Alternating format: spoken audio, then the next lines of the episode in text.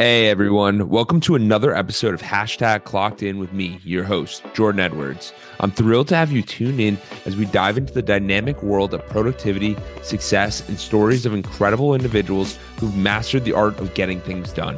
Whether you're commuting, hitting the gym, or just relaxing at home, this podcast is the go to source for inspiration and actionable tips to level up your productivity game. I'm on a mission to unravel the secrets of those who seem to effortlessly manage their time and achieve their goals. So if you're ready to clock in and unlock your full potential, you're in the right place. We've got a lineup of amazing guests industry experts, and thought leaders who will share their insights and strategies to help us crush your to do list and make the most out of every moment. Get ready to get inspired, motivated, and equipped with the tools you need to supercharge your productivity. This is hashtag clocked in with Jordan Edwards. Let's dive in.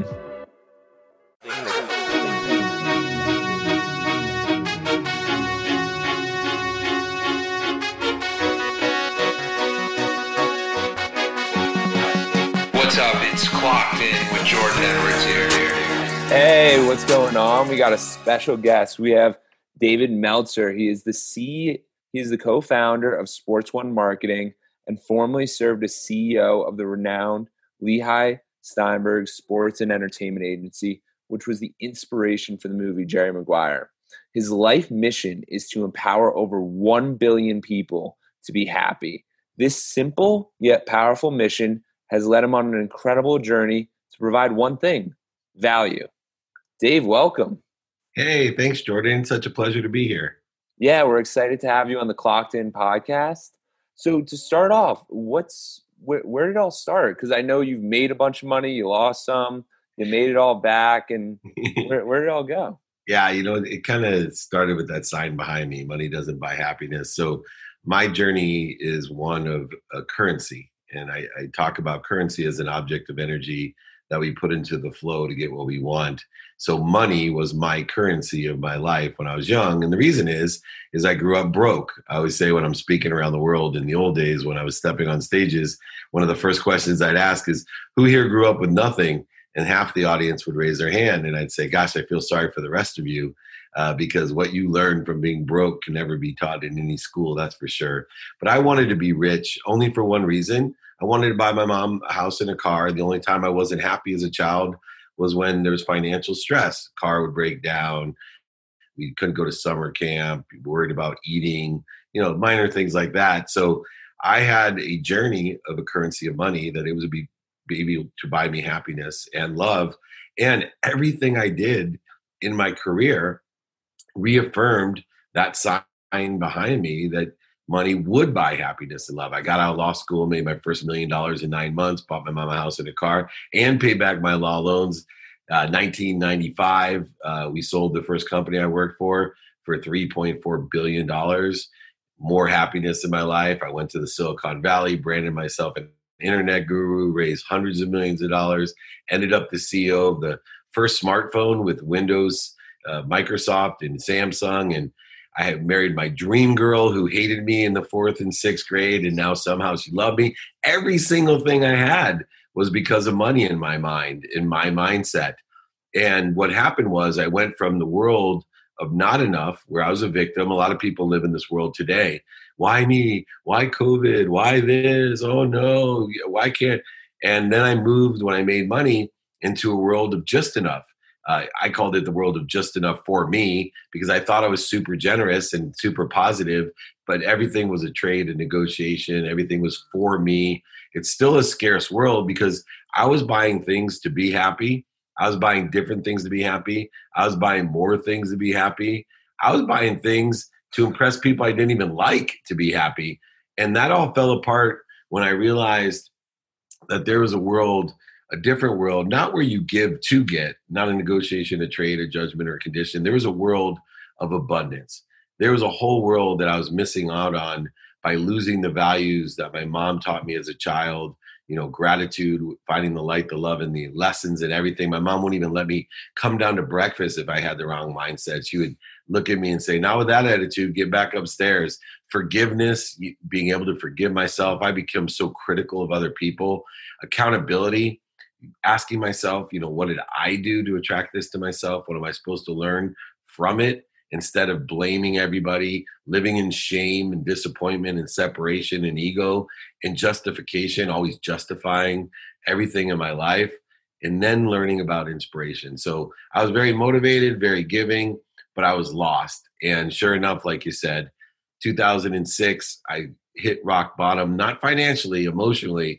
2008, they, they matched. I hit rock bottom financially. I lost over a hundred million dollars. I was running the most notable sports agency in the world, Leigh Steinberg Sports and Entertainment. They made me the movie Jerry Maguire after my firm, and literally, I was unhappy. I'd lost everything, and that's where I needed my wife to kick me in the butt, create a paradigm shift of giving and living in the world of abundance, teaching me not only that money was a currency, it still is. I always say money doesn't buy love or happiness, but it sure allows you to shop. And what my wife taught me and a couple other people in my life to shop for the right things because when I started shopping to help other people, to allow the universe to come through me, community centers and scholarships and other things, the world opened up into expansion, growth, and acceleration. Unbelievable abundance and happiness and purpose and passion and profitability entered my life. And here today, I spun off a firm with Warren Moon, the Hall of Fame quarterback that I co founded, Sports One Marketing. But more importantly, last three and a half years, I've proven that I can brand anything, that I can build a community around any brand because I've done it for myself. And you know, my biggest selling tool is that if I can brand this, I can brand anything. So I have my own TV shows, elevator pitch, and two minute drill launching on Bloomberg. I have a podcast that's just top in the world, the playbook. My free trainings on Friday are my number one downloaded podcast. It's featured and there's a playlist on Spotify. You can check it out, or Entrepreneur Magazine, or any other platform. You can check it out. All for one reason just to empower others, to empower others to be happy, make a lot of money, help a lot of people, and have a lot of fun. Wow, what an introduction. He's done everything. Now, Dave, the um the money paradigm, that's very, very societal, I think that we have societal pressures where we need to if you're not making a ton of money you're not deemed success. Well what do you think about that? Well i think if your objective is to create abundance and make money then you that's part of success. Uh, but if you want to be an artist and you feel that your art is contributing to the reasons to help uh, people be happy, impacting people to be happy. Your capabilities are in art, and you don't necessarily need any money. Then why would money be determinative upon your success? I think it's a variable. You know, if, if I'm a quarterback, passing yards might deem a success, or touchdowns deem a success. But you know, how many goals that I score in a soccer game with my nine-year-old son isn't going to deem success. Money's the same type of arbitrary variable that you're looking at. It's part of what you want, and you can use it as an indicator of you know a variable of success for you but it doesn't define you. My biggest problem was money define me right? And it defined my happiness. If i closed a deal super duper happy. If i lost a deal super duper sad. I everything around me was defined by my money my bank account. Now i define myself by how not only i feel but how I make others feel. That's so, I love that because it's a much healthier perspective on life. Because uh, what I do is Edwards Consulting, and a lot of people I try to open their eyes to, hey, like they might have a job that they're not happy at, but you are not just your job. You're many elements and many different levels to who you really are, and most people don't find out who they are. Absolutely. And it's so important to understand. Now, here's the interesting thing about me because obviously I have an emotional intelligence, a spiritual side to me, great situational knowledge. I've paid dummy tax. I always joke around. I said, look, I may not be able to pay everybody's state tax and income tax, their federal tax or their income tax, but what I can pay is your dummy tax, and it's far more valuable than any state or federal tax will be charged. I've lost hundreds of millions of dollars because of dummy tax. Uh, and in that context, though, money is really important to me because I believe you can't you cannot give what you do not receive. And for me, money is the pragmatic vibration. It's the currency of our vibration. And if you shop for the right things, you'll be super happy. I, for my 50th birthday, I did 50 birthday parties, one a week for an entire year. And I gave the money to the Unstoppable Foundation, which I'm the chairman of. I built two community centers in Africa. The greatest two things that impacted my life that I've ever done, impacting thousands of people for the rest of my existence. It'll create a legacy for my kids and my grandkids to help and empower mostly young girls to be able to empower them for education, health, financial literacy, all types of great things. But money was needed to do it. And so I'm a pragmatic spiritual person. I believe that there are two currencies, not only money, which we talked about, but also faith, in that you have to blend money with faith. Faith is the same as money. It's a currency, an object of energy you put into the flow to get what you want. So in my life, the way that I look at it is real simple. I am where I'm supposed to be. I am happy where I am. I am in the right place at the perfect time. But I'm going to angle, not go directly, but I'm going to angle to something better and have faith that I'm going to end up somewhere better than that. I'm happy where I'm at, angling to something better, but I have faith, the currency, that I'm going to end up somewhere better than that. Pain is not a stop sign, it's a turn signal for me. It's yeah. indicating that I got to learn something, create a lesson to move in a better direction to a better place for a better situation. Yeah, and those are all great takeaways. You got to be happy with where you're at, but continue that faith that allows you to push, like Dave was just saying there. And then also, when discomfort or objectivity or like any problems come up, you got to sit there and realize that, hey, I need to learn something and get better so I can overcome this. You don't have to give up. That doesn't mean give up just because there's a little pain. You got to push through. And Dave, let's talk about your crawl, walk, run strategy. What what exactly is that? Yeah, so for me, I believe in learning. Life's about lessons. The lessons will keep on coming until you learn them. They result in pain until you've learned a lesson. And so part of the philosophy of lessons and life being about lessons, I also believe you're going to forget every lesson you've ever learned, but we have the power to access lessons that we haven't even learned yet. But more importantly, if we crawl, at first, that allows us to get alignment and that allows us to learn more lessons when we go slower. And then we can start walking, go a little bit faster, and we can learn more lessons. And we also have better alignment. And then we can run. Then we can put full forth. 80% of our time should be in alignment, 20% should be in the action, right? The, the second A. And the yeah. third is adjustment. So yeah. by what by crawling is mostly alignment running allows us to take action uh, walking allows us to take action with adjustment and then when we make the adjustments we can go full force at what we want so what you're saying there is that like let's use your because you've jumped social media is the best place to do it i, I okay, think you know there's so many people that say they're experts at digital marketing and i laugh because i'm a math person right i'm a statistics person i know yeah. quantum physics metaphysics i was born with a gifted mind for math I got a perfect score on the SAT. Not to brag because I'm not even the highest in my family of the total SAT score, but I got a math mind. It's impossible if you think about all the variables, uh, right, of the stable data that exists, that 4.4 billion people are reachable, and someone's going to tell you that if you spend $50 a day on an ad, that they actually know who it's going to reach, why it's going to reach, and how. There's no way. So what you need to do, right? Cause, especially because there's like a million variables that exist within a piece of content from the color, the size, the scope, the, the amount of time, you know, the, the logos that are included, what you're wearing, you know, what your hair looks like that day, you know, all these variables, whether you got the shaved beard or the no beard, you know, whatever it is. Here's what I tell you perfect example. You go ahead and you test your content, you're crawling. Then you add a little money to the ones that seem to resonate with people, right? On multiple accounts in multiple areas. Then when that continues to work, then you go ahead and put more money to it. You start running, right? And because you're learning lessons. And meanwhile, you might have started with, you know, 40 pieces of content, narrowed it down to 10, and then selected one, but yet put 95% of your finances in the one and spent the 5% learning from crawling and walking. Genius. Instead of going 50 on each of the 40 contents and then you go, why is this not working? because you're not sure what's actually working. You have no idea. No, people totally like when I get young people that tell me I'm an expert in digital marketing and I can do this. I'm like, well, you can't because it's mathematically impossible. You might as well tell me that you can guarantee that you can pick all 16 NFL games on Sunday. You know, please, it's just not happening.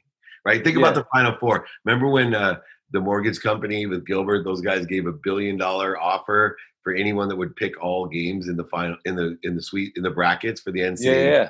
right? Nobody did it, right? If the variables are way more than 65 teams. Trust me. Yeah. The variable and nobody could do it. So how can this, you know, 19-year-old digital marketing guru tell you he knows what he's doing? Impossible. Exactly. Exactly. So what how can people use the math to their advantage? Not on social media, just in life to make more money or whatever they want to do. So the way that we do it is to create stable data and work within the system that we're born into. And the system we're born into is three different consciousnesses. One is your conscious level, what you think, say, and do. Then the second is what you believe. And the third is your unconscious, your unconscious competencies. So the way that we create the stable data to work within the context of crawling, walking, and running is to think, say, and do the same things every day. Just like we're testing on digital marketing, Yeah. we create habits and routines. And the reason we do that is that our conscious has a cellular memory. And so the way that we input data from our cellular memory is our senses, what we, you know, hear, see, think, say, and touch. The problem with our senses, as you and I both know, is they're faulty. You and I see different things. We smell different things. We taste things differently. We hear different things, you know, all the time. And so, in order to get stable data, we need to consistently and persistently every day without quit do the same thing. And if we do that, the cellular memory, which only lasts when we're awake, so it, it has a very short memory. It doesn't learn things just one time. You got to do it a minimum of 21 times, determinative upon your genetics or your DNA or your quantum being or your unconscious. So, minimum 21 days, then something will be inputted into the conscious. Then it will move to the subconscious where you have 40,000 of the same thoughts running. And that's kind of a good autopilot for you. And you want to control the same thoughts that you have. You want positive, proactive, great thoughts that are running through because they create neural pathways in your subconscious, which is, you know, a roadmap to success. It's an autopilot to success. You know, it's the new, you know, Tesla auto driver for you. It's going to keep telling you where to go even when you're sleeping. And the coolest thing about the subconscious is it actually can activate your unconscious. It activates personality traits, characteristics, obsessions, and addictions that you want. Some which will break the chains that you've inherited from four generations. You know, alcoholism from your great grandparents to your grandparents to parents to you, or, you know, other activations that you may want in your life that no one else has experienced. You know, for me, it was athletics. I joke around. I, I literally, Jordan, you might resonate with this. I could have graduated summa cum laude from Harvard and not been you know within four people of my family that had done the same thing. It, it would have been a, a deal but not a great big deal. The fact that i started football for a high school team let alone played in college it genetically right in this Yeah. quantum being it was so unique right because no one in my family could ever have done that. And so i activated that dna to be an average division three college football player uh, and to my family genetically, I might as well have been, you know, Jim Brown. Uh, but the irony is, I could have been, you know, Stephen Hawkins or Bill Gates at Harvard, and my family would be like, "Yeah, but you know, so and so graduated from med school there." That's such a valuable lesson because it's who you're surrounded by and the people you're around. Like you're saying, your family, bunch of geniuses. If Yeah. you're around geniuses, then you might not shine. But if you do something else, then you can shine. But it's also you have a very high bar to reach, which is also a good thing. So it pushes you. So that's something that people need to know about for sure. Surround yourself with the right people and the right ideas. Absolutely. So back on that whole subconscious thing, what are some of the habits that you think, regardless of industry, regardless of anything, you should be doing? Why don't we finish up with these five habits, these daily Okay. activities that will Yeah. change your life? Number one, take inventory of your values. The biggest problem with most people is they know their why, they don't know their what. And the reason they don't know their what is they're not taking inventory every day of their personal values, their non negotiables, their experiential values, what they want to experience during the day. That's the easy one to test people. How many times you ask your friends and family, hey, what do you want to do today? I don't know. Where do you want to eat? I don't know. What do you want to eat? I don't know. That's experiential value problem. You Yeah. need to take inventory of your non-negotiable values. You know, for me, it's health, family, studying, and and studying means uh, utilizing the mathematical equation of luck attention plus intention equals coincidence uh, so i pay attention to what i want to do and i study it with intention and then you have to look at your giving values. How am i going to provide value to everyone else? And then your receiving values which is the hardest because most people are afraid to receive. I'm doing a free training i do them every friday on worthiness tomorrow. People are yeah. afraid to be worthy of everything they receive. They're afraid to receive because they don't know their what. The second thing to do so the number one daily habit is take inventory of your values. The second one is the one I would tell myself if I was 18 years old. So, in case somebody was wondering, hey, what would Dave tell his 18 year old self?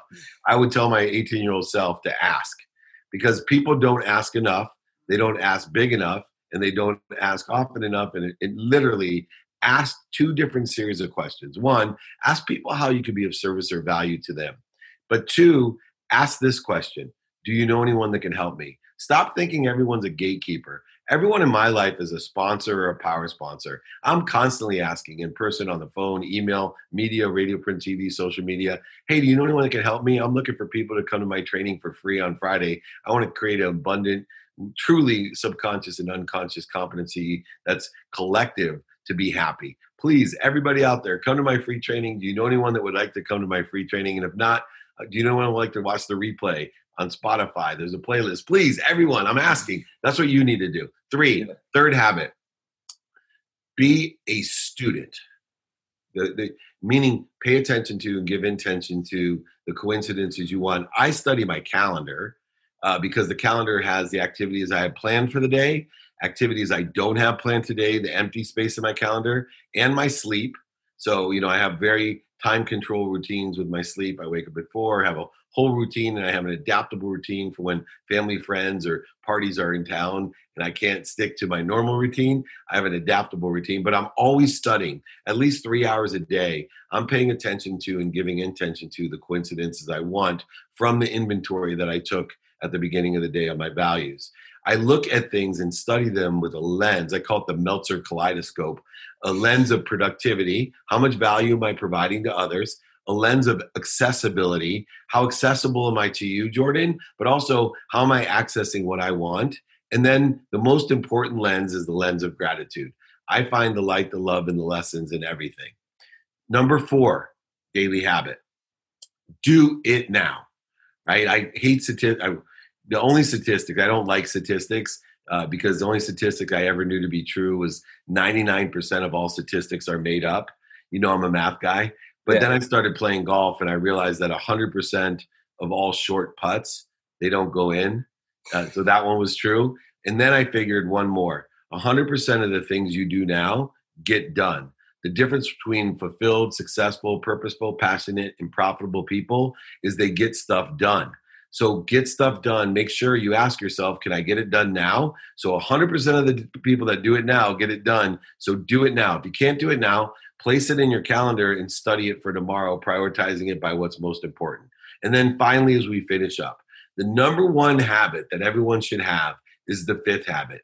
You need to learn to be a ferocious Buddha. And when I say be a ferocious Buddha, I mean you need to practice ending fear. And there's four steps to practice ending fear. Number one, identify what you're afraid of. There's primary and secondary fears. I here's the things I'm afraid of. I know them by heart.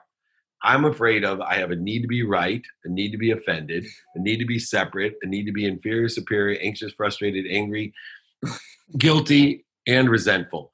And I have identified these things, and every day those things come up every single day. And I practice every day as a daily habit, identifying when I feel that way. And then, two, be a ferocious person and stop.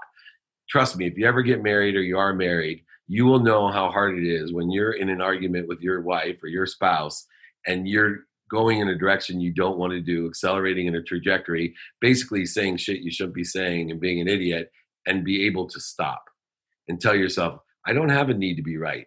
It's okay that we went the wrong direction. It's okay you knew the right direction. Stop, stop, stop.